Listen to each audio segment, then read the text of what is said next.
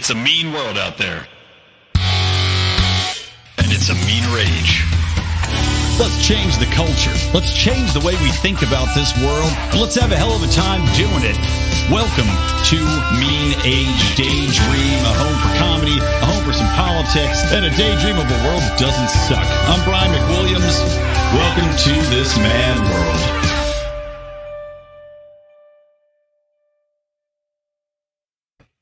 Easy peasy lemon squeezy. Welcome to Mean Age Daydream, everybody, where the future is gorgeous, even if the present looks like this. Looking you in the face, bloody, beady eyes staring you. Uh, yeah, welcome to the show, guys. I am, as always, Brian McWilliams, your host into the nether regions of uh, philosophy, culture, politics, and whatever else I feel like talking about. So, yeah, welcome, welcome, welcome, everybody. I'm, uh, recording this a little bit later today. We'll see if I get any pity. I'm, I'm doing a little live stream to our Patreon special super secret Facebook group. So we'll see if I get any comments there. I uh, usually record this a little earlier in the day, but as luck would have it, between the uh, the baby stuff, between my wife running it out, between waiting for the gardener to arrive, and of course only having one car, so a limited amount of time to go and run the errands that had to be done today ended up recording it late, about uh, eight o'clock Pacific. So we'll see if any night owls on the East Coast are up to join me for this live stream. But regardless, to uh, to those of you listening on the podcast who don't give a damn, let's get on with the show. So uh, yeah, I uh, as I mentioned, still dealing with uh, with the baby. Won't sleep. This damn baby won't sleep in the middle of the night, up for at least three to three and a half hours every night. We're trying to do the shit where you bring them outside in the daylight, get her uh, her rhythms correct, her uh, circadian rhythms, try to expose her to the sunlight, take that little vampire out there, try to turn it to ash, and so far not happening. And of course tonight I had the spiciest chili I've ever eaten in my life. I made myself this coconut chicken uh, chili, and I put these adobe peppers in it, and Jesus, it was hot. I can feel it right now climbing up my esophagus. Like I can feel it rising like inflation, you know, like an, an, unstoppable force. And I keep trying to push it down. I try to cut back on the spending that is eating spicy chili, try to push it down with delicious Oktoberfest beer, and it's just not working. But the good news is, at least when I'm up for three hours in the middle of the night, I'll probably have diarrhea. And, uh, and just, you know, that way, if the baby's being a pain in the ass, I've got diarrhea. I'm already on the shitter. Whoops. Did I drop the baby and flush by accident? Uh, who's to say? Accidents happen every day, my friends. Speaking of accidents, perfect segue into our first topic. I had been sent a story. My buddy Jay uh, made me aware of the fact that the accident to comedy that is Hannah Gadsby, a uh, renowned comedian who is not known for being very funny, and what I believe to be a, uh, I guess, someone that's risen to prominence not due to any particular talent, not due to an ability to write a joke to save her life, uh, but in fact as a response to a cultural moment. It would be, you know, Hannah Gadsby. Uh, she came up. She's obviously very non-binary looking. She is uh, someone that dresses more like a man, of course, and uh, much of her comedy leans into the ultra left woke style. And basically, in my opinion, she has risen because people are looking for somebody that they can laud and applaud to cater to the whims of the majority at the time, to make sure that people know that they are quote unquote with it, that they're hip to the cause. And that has pushed Hannah Gadsby up. To claim that you saw or watched Hannah Gadsby's atrocious first special and her special to come, which I can't think will be any funnier, but what do I know? I guess I'll give it a shot. Maybe I'll do a review on this podcast. Actually, I definitely will do a review on this podcast. To say that you sat through that, right, is a badge of honor. And that's, I mean, that's what I would say it is, right? It's like when you run a marathon. They should have HG stickers that you can put on the back of your fucking Subaru, like these assholes who run marathons and have 38.2, 28.7. Like anybody in the world gives a shit that you ran and destroyed your knees running on pavement for 28.3 kilometers. Who gives a damn? I don't care about that. Just like I don't care about your kid being an honor student. But at least with the honor student bumper sticker, I get it. The kid wants to see that. This stupid thing that you ran is just for you. And similarly, telling people you watch Hannah Gadsby's and you're so down with it and you get it and you really feel it that she's got a strong message is putting that sticker on your car, little HGs on your bumper to let everybody know that you did a thing. Good job on doing that thing. But she is a a creation of the cultural moment, much like Yakov Smirnoff was a creation coming out of the Cold War. Yakov he's not going to go down in history as one of the world's greatest comedians. I'll tell you that. Nobody's buying the Yakov Smirnoff uh, highlight reel. You know, you're not going to go and watch his fame. You know, like Eddie Murphy Raw. You're not going to go walk and watch watch your your Yakov Smirnoff. Uh, you know, in Russia, Gadsby handles you. You know, that's that's not going to be happening. And Hannah Gadsby is Yakov Smirnoff for 20, I don't know, 2010 through 2022. So good job, Yakov, on getting a brand new Netflix deal. Because I know you're like, what the fuck is she talking about Hannah Gadsby for? Well, she just got a new Netflix deal. This is interesting for several reasons. Number one, she had come out, she, her first special was on Netflix, which was lauded by the left. Um, but again, for almost everybody that's a normal human being, un- completely unfunny and, and perplexingly so that it was made. But the left loved it she had then gone off to that special and then attacked Netflix time and time again because they had platformed Dave Chappelle. Now, Dave Chappelle is widely regarded as one of the funniest comedians to ever live. His specials, while the last one you could argue maybe wasn't his best, it still was very funny. And Dave doesn't give a damn. He doesn't give a shit about your politics. He doesn't give a shit about your cultural wars. He doesn't really care. He's going to say what he thinks is funny. And he has. And people, if you look at the Rotten Tomatoes results, if you look at any of the ratings from the consumers, again, not the reviewers, you'll see that people in mass appreciate what he's doing and think he's hilarious. But not our friend Hannah Gadsby. Hannah Gadsby says that he is a transphobe with a very stunted worldview. And I'll read you a quote from Miss Gadsby. Hey, Ted Sarandos, who is the CEO of Netflix. Hey, Ted Sarandos, just a quick note to let you know that I would prefer if you didn't drag my name into your mess. This is in regards to a letter he put out about Chappelle's special and how Netflix would not be kowtowing to the mob, mentioning that they had put out specials like Hannah Gadsby's atrocious abortion. Now I have to deal with even more of the hate and anger the Dave Chappelle fans like to unleash on me every time Dave gets $20 million to process his emotionally stunted partial worldview. You didn't pay me nearly enough to deal with the real world consequences of the hate speech dog whistling. you refuse to acknowledge, Ted. Fuck you and your amoral algorithm cult. So it does seem pretty funny that after saying this, fuck your amoral algorithm cult, fuck you, Ted, for not paying me enough money, I guess they paid her enough money. Seems like a sellout move by Hannah Gadsby, doesn't it? I mean, look, if you're going to take this stand that Netflix is an immoral algorithm cult, it is a little curious when when the uh, the bags of money are rolled up to your house, they back up the Brinks truck. Well, you just decide that you're going to roll over. I guess you're you're non-binary when it comes to your hatred of Netflix, just like you are non-binary in the way you look at gender. Look, get your money, honey. I don't give a shit. But let's stop pretending. Let's stop grandstanding. If you're going to take this deal, if you're going to put a new special out after causing a stink, and the way she'll say this, she'll say, well, this is because Netflix has changed and I want to be part of the change. I want to be, if they're going to do it, I want to be part of that.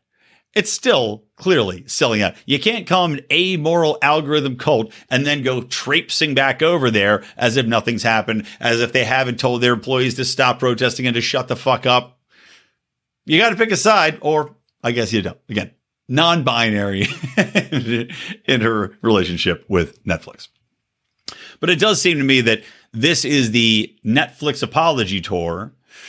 And oddly enough, though, I would not think it's a good idea because people have been threatening to cancel the Netflix subscription, uh, subscriptions uh, not only because the costs of living have gone up. Again, inflation has been rising exponentially. The cost of living, the cost of gasoline, as pushed forward by our wonderful, loving government. These have all led to people cutting cord and cutting off streaming services as well. Netflix is one of the most expensive. But on top of that, people are also not buying into the woke leftist narrative that Netflix was pushing. You know that the Obama tripe that rolled out, nobody was watching that. The all, they just canceled all of these different woke programs and shows. They canceled Q Force, which is stands for Queer Force. Nobody watched it at all. It was a cartoon show about a queer CIA force. Now, there's nothing intrinsically wrong with creating this content.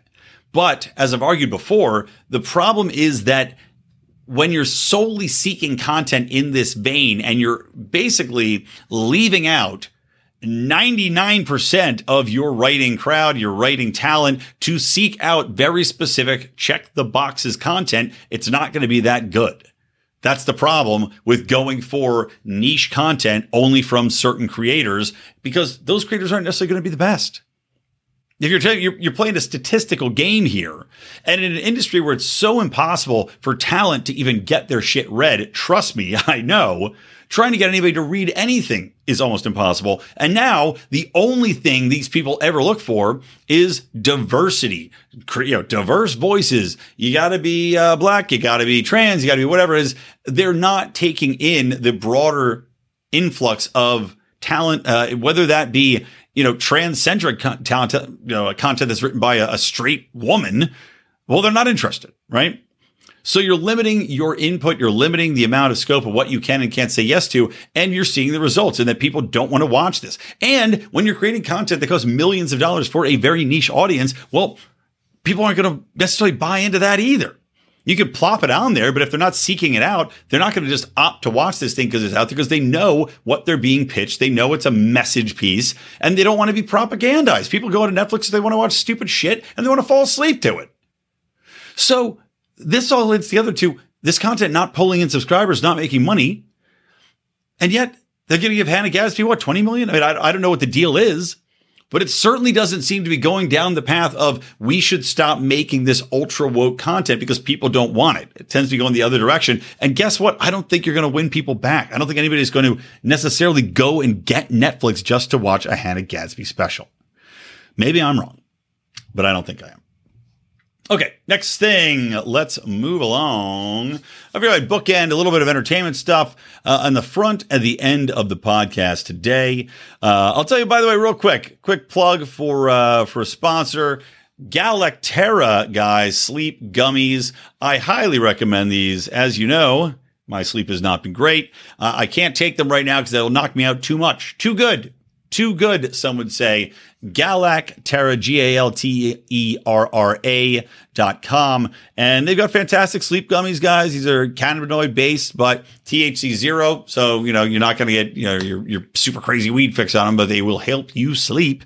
And they also have some tinctures, etc. So you can get your fix there as far as helping your body heal, falling asleep, relaxing. Check them out. It's run by a wonderful libertarian, and I highly recommend it. Go to galacterra.com and use promo code LIONS to get 30% off your order. Can't beat it with a stick. Okay, so coming back in, I want to talk about this this movement and the episode title. You know, it's got a long title because I want to let people know everything I'm talking about, but the title is that, you know, we are in an era of condescending ignorance. And what I mean by that is that we talk about, I mean, I guess Hannah Gadsby's a microcosm of this. We look at what people are doing, what people have been beating everybody over the head with, right? All of these world governments, all of these leftist governments that have been ushered in. And typically, you get your most leftist governments ushered in in times of prosperity because people get complacent. People realize that, oh, well, you know what? I've got it pretty good right now. So I might as well, uh, I might as well push to, uh, you know, to tear down my society from the inside out. And it literally is what happens most often. You know, when societies fall, it's because nobody has anything to fight for anymore. Like people have too good, so they're not looking for the base benefits, the base assurances. Now they're looking into, oh, well, what can I get? It's a little bit more, a little bit greater, right? It either comes from largesse or utter poverty, where people are saying, well, and even again, when it comes to utter, utter poverty, that is typically created by, let's say, socialist governments. That's when you get to the point of utter poverty. You typically don't get it when you have free market capitalist societies. But we're seeing this on a global scale play out because of the emphasis of world governments, the emphasis of leftist propaganda, uh, leftist policies, welfare states. And I did the, the entire last episode I did talking about how government is an attack on the family really ties into this. Because as as I, I will reiterate here, All of these policies are intentional to tear apart family units. When you have welfare states, when you have all of these operations to enforce drug laws, to enforce uh, different matters of regulation, different matters of basically attacking the family unit, their ability to buy a house, run a business, succeed, pass along family wealth, and stay intact, which is what you're having happen. And again, I'm not going to re- reply to all this or repeat all this because you can listen to the last episode it's an intentional tact because what you want to do if you're a government is take away a safety net, take away a, a more objective sense of reality, which is what a family can give you, take away your moral values, take away your cultural identity, take away past along values, and take away a sense of community. If you tear that down, then the government becomes your parent. The government becomes your business. The government becomes your lender. It becomes your safety blanket. It becomes your best friend. It becomes your source of truth, right? I thought that maybe I was alone in this, but clearly I'm seeing now on the world stage, if not also here in America, that I'm not. That this is something that other people, other nations are recognizing. Now, the reason that this ties into, as I've said, a era of cultural and condescending ignorance is that we're seeing the rise of what some are describing as right wing, you know, populism or right wing nationalism or just right wing conservatism coming back to the forefront. In Sweden, we're seeing that, and Sweden's no surprise because Sweden has been overridden with a lot of mass immigration. Um, you're seeing Sweden overrun with you know, rape gangs, violence in the streets, a lot of unemployment, the social programs gone wild. So they're dealing with a culture that was fairly homogenized. And yes, they had some immigration, but not these mass chunk immigrations like you know refugees being plopped down here.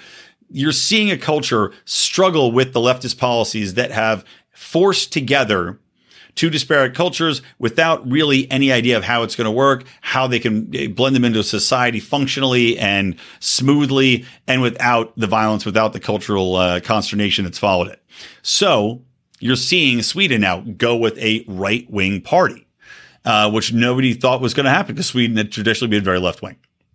You also now have Italy a traditionally left wing country, right? Even under even under Mussolini, it was very still socialist leaning, right? Still left leaning, but fascist. well, they now have a new prime minister, Giorgia Meloni, and her party is stemming from a you know a fascist background for sure a basis in fascism. And I'm not talking about the fascism necessarily of, you know, going out and murdering people or controlling information flow or anything like that. I'm talking about the fascism of more in line with the nationalism, more in line with, um, I guess, focusing on nation first, you know, keeping things in house, that side of that type of, of fascism, not what you'd consider when you say fascism as far as the great evils of it, although you know how these things can snowball. But her party, I'd say, is a result of this era of cultural and uh, an era of a condescending ignorance. Because what you have is people that, especially people on the left and people in the middle, that were won over by these promises of socialism, of one one world government, of eroding family units, family values, of eroding the sense of gender, eroding the sense of cultural norms that have been around for thousands and thousands of years. And these people looked at these norms and they looked at anybody that attached themselves to these cultural norms as sniveling morons, as troglodytes stuck in another age that couldn't possibly be defended, couldn't possibly uh, have a reasoning behind why they would not just with open arms rush into this great new future where people are again identifying as 72 different genders uh, where people want rampant socialism where people want to have uh, I don't even know, you know, like essentially a tearing down of all of the established norms that societies had operated on. Again, you know, getting rid of gendered bathrooms, um, bringing in universal basic income instead of having to to work, bringing in massive social welfare programs, massive bailout programs, you know, it, and even into forcing people to lock down, um, and then shaming people who dared to want health freedoms all of these things combined with this sense of condescension because of a dependence on the quote unquote expert class. So people found themselves stuck between a rock and a hard place most often, where they sensed that something was off. but because of the entertainment complex, because of the media complex, because of the political elites, all uniting, not all, not all as far as the elites, but entertainment complex, media complex, uh, the technology complex, all uniting behind these goals, which was, you know, again, to push these, these very left leaning policies through. Well, you have people then going, okay, I can sense there's something off, but I'm being told from all fronts that I need to convert, that I have to go along with this, or I'm going to be canceled, or I'm going to be uh, ostracized, or I'm going to be removed from social media, or I'm going to be looked at as a, a dinosaur of the past, and my friends and my family are going to stop talking to me, which is what happened to many people should they hold on to the values of the past, the previous era. Then you have COVID coming in. You have the debates over whether or not uh, climate change is an issue, because that's the other thing the left is pushing this this climate one world climate initiative in which we have to give up our sovereignty because we want to have a goal of reducing emissions by X, and that means that you have to give up your sovereignty, your ability to produce oil, your ability to sell or consume oil, your ability for your population to grow and consume and expand and and industrialize. You have to give that up for the one world government, right?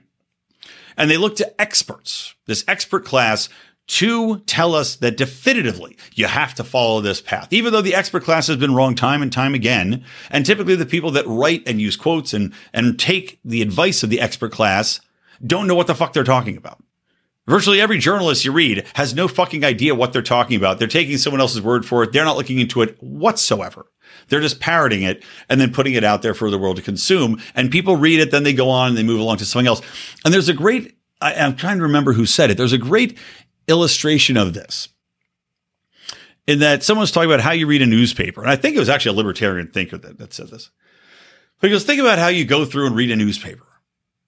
Right. And if you're a guy that's, you know, you're very well versed in the stock market or real estate or, or, or you're very well versed in geology, you read an article written by some journalist that supposedly is supposed to know what they're talking about and it's completely wrong. And you know, it's completely wrong. And you go, this is, this is idiotic. How do they publish this shit? This is idiotic. Then you turn the page. And then you go on and then you read the next section, which happens to be about, you know, baby rearing. And you go, okay, well, let's, let's read this. And you believe it. Even though you just read something you know is factually inaccurate because you actually know what that topic is. You're well versed in it. You're read in it. You flip to the next page and you believe the shit there because you're not as well versed in it. Because then you buy into the journalist, you buy into the expert class. During COVID, we saw the expert class be basically considered God kings among us. God King Fauci, you know, Walensky over at the, the CDC, or the World Health Organization. These people who were exalted as being some sort of all knowing, all seeing, uh, omnipotent creators that could figure out how we can navigate something that in nature is going to do whatever it's going to do. And we saw how it played out. We saw that every decision they made was terrible. It was wrong. It backfired from the vaccines or the vacations. Don't want to use that word, right? Get blackballed again to the lockdowns, to the uh, six foot distancing, to shutting borders down, to going outside, to wearing masks. All of these things were wrong. And the expert class told us that definitively that they would be effective and work. And of course, they're absolutely wrong. We see in monetary policy and the, and the economy, all the experts 100% wrong. You see it in the, in t- the international espionage space how many times have we been told by the CIA and the NSA and the FBI, oh, well, this is disinformation. This is clearly Russian disinformation or the DNC was hacked for sure. And then you find out, no, they weren't. This wasn't Russian disinformation. That was Hunter Biden's laptop and you knew it the whole time. They lie to us. But yet people still look to the expert class to defend their opinions. And again, with a sneering condescension to anybody that would dare argue against it. This is what I'm saying. This is the era of condescending ignorance. And you see that play out in politics because people went along with these far fetched leftist pushes from this international world government pushed through again. And monetary policy has a lot to do with it because you've got the IMF funding everybody. You've got the Federal Reserve funding everybody and pushing up these different countries to push forth again green policies, uh, a global world currency, or at least if you listen to John Odermatt's show on Monday, which I recommend you do, country back currencies, which can be controlled, defended, altered. They can shut off what you can and can't buy.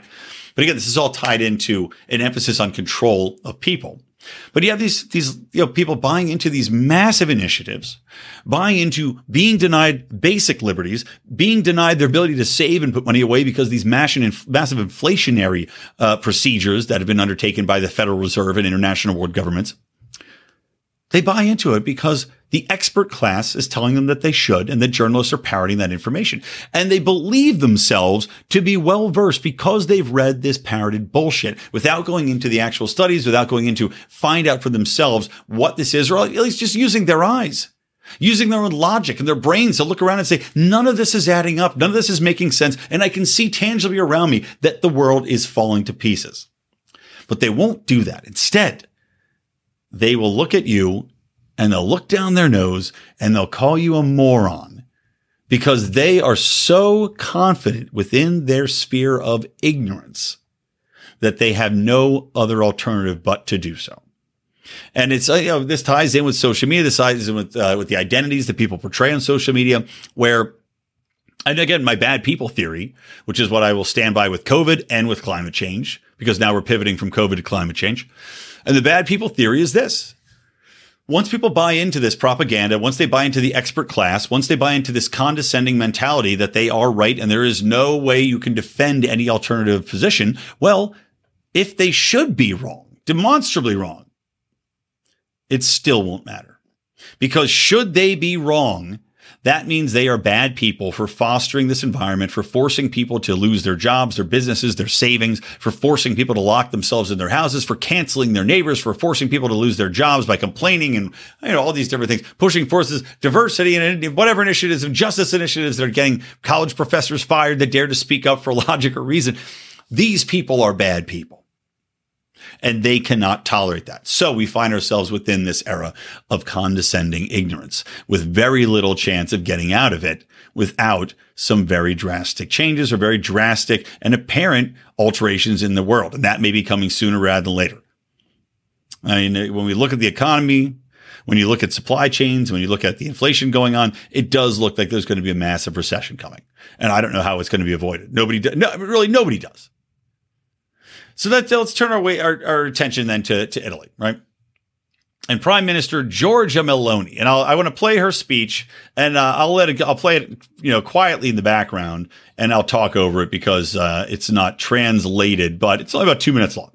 So let me play this real quick, and you can see where she is.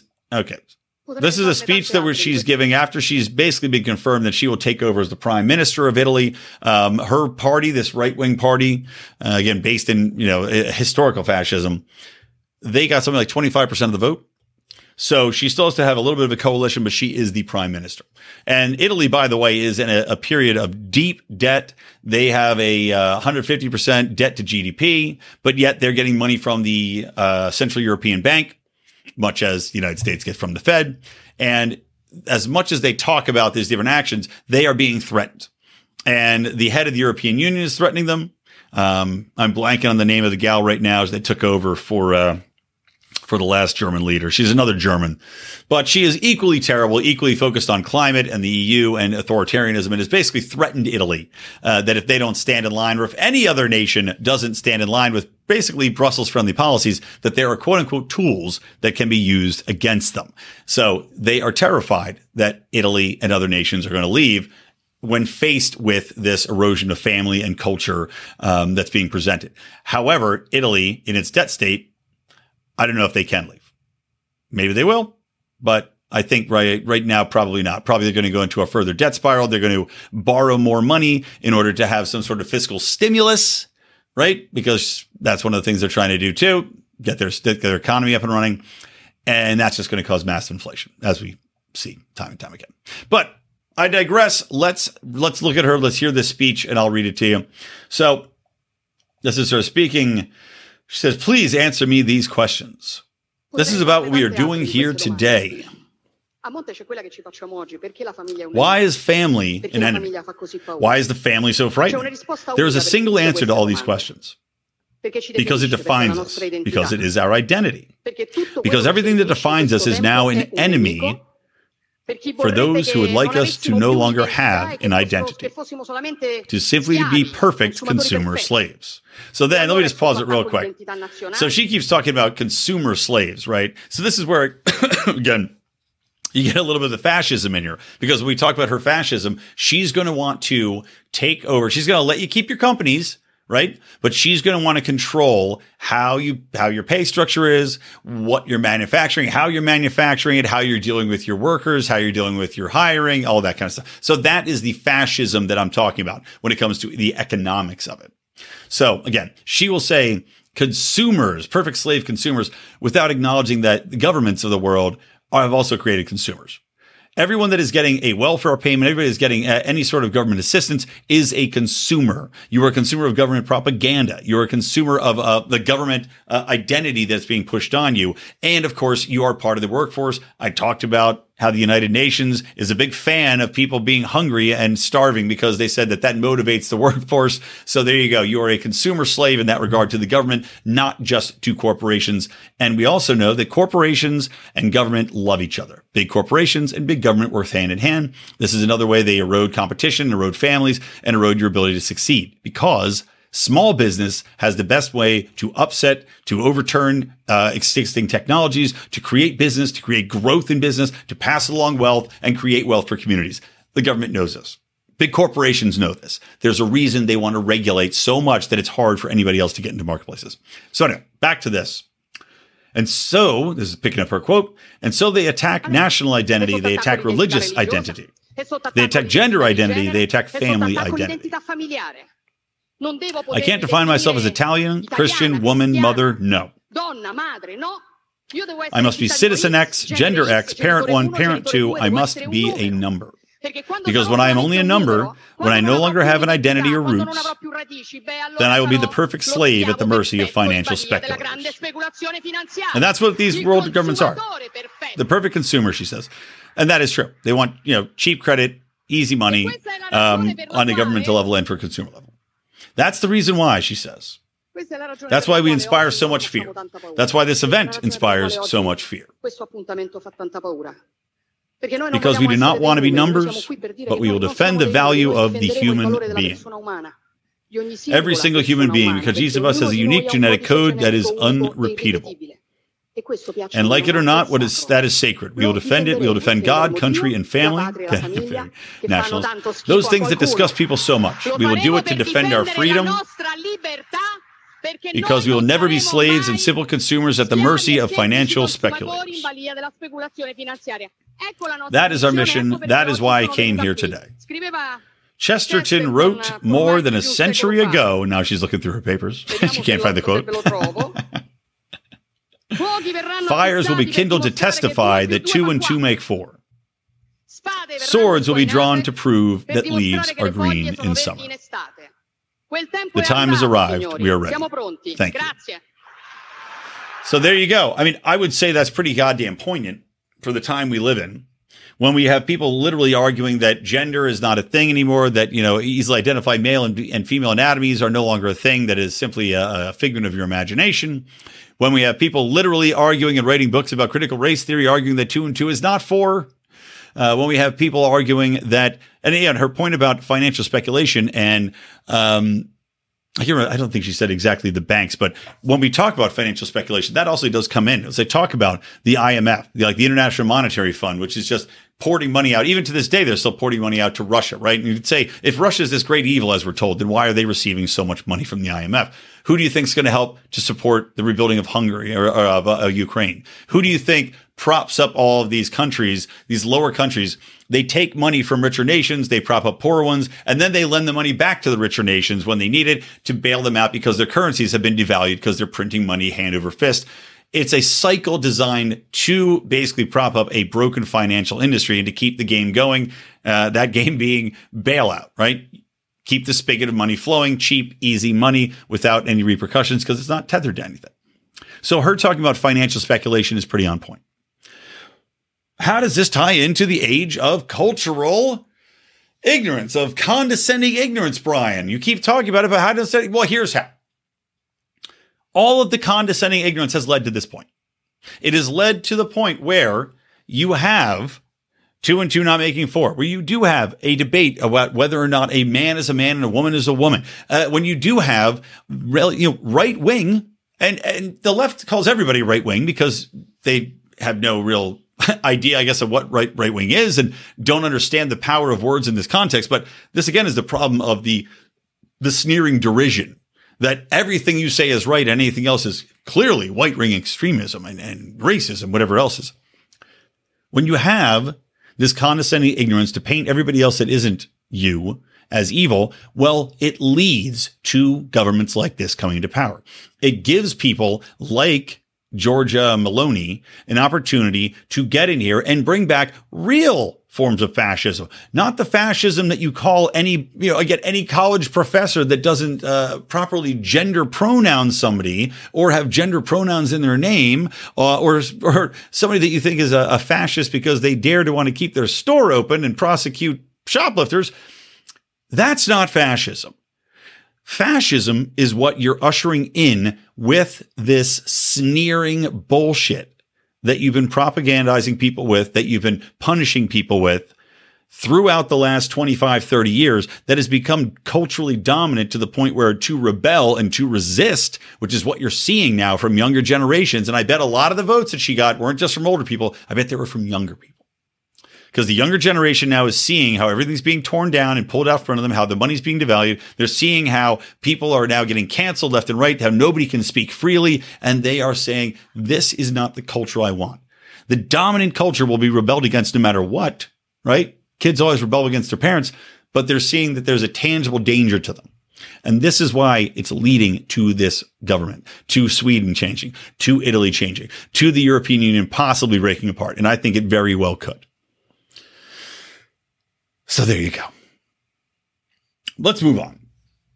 Let's move on to another topic, and uh, I'll wrap it up because I wanted to talk about a little bit of uh, of House of Dragons, and I was going to skip the House of Dragons um, until I watched a little bit more, but I'm, I'm caught up. You know, I'm a, I'm a, I'm up to what is it, season episode five. And the reason I wanted to talk about it is because I saw a article in the Atlantic and it was some chick whining about how there were not enough likable characters in House of Dragons for her to care about who took the throne. I thought that was interesting for several reasons. Ah, a little sip of my Oktoberfest beer here. Number one, I thought it was pretty interesting in that we are living in an era where there are no likable rulers. Uh, arguably so, right? You know, we're talking about who's going to who's going to win between the Ukraine and Russia. I don't know. They're both unlikable fucks. They're both authoritarian dictators at this point. They're both absolutely corrupt. They're both abusing and using uh, finances, uh, abusing and using their people. Uh, fuck them both. I don't care. Right? On the world stage, we talk about the, the wrangling between the United Nations and NATO and all these other things. The global leaders that are moving our monetary supply around, that are debasing the value of all of our currencies. These are all bad people. You know, if one wins and the other wins, you know, whoever takes over at the uh, European Union, whoever decides that they're going to be uh, the voice at the UN, again, doesn't really matter because my best interests are never going to be in their minds. The same thing with House of Dragons. To think that you need to have somebody to root for at all times is folly. Now, what comes down to be interesting in House of Dragons is yes, there really aren't many likable characters. At least not that have a chance to rule. But Game of Thrones had a couple likable characters. Oh, they all died. Eh, because that's what happens in politics, right? You have to have the most evil intent to even operate in this sphere for the most part.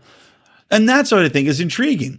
When you talk about House of Dragons, you're talking about all of these people working behind the scenes. You know, this guy's pushing his daughter into fuck the king so she becomes the queen. This other girl's banging, you know, her, her husband turns out to be gay. So she's banging some dude behind his back to create uh, offspring because that's her duty.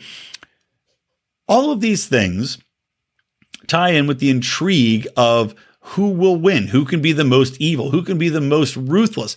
That was how these these kingdoms operate. That's how things still operate if people are not well aware of it. Hillary Clinton laughed about Gaddafi being speared to death up his asshole, famously saying, we came, we saw, he died while giggling. That chick was almost president. I'm sorry. I, is this not Game of Thrones enough for you? Is this not House of Dragons enough for you, writer at the Atlantic?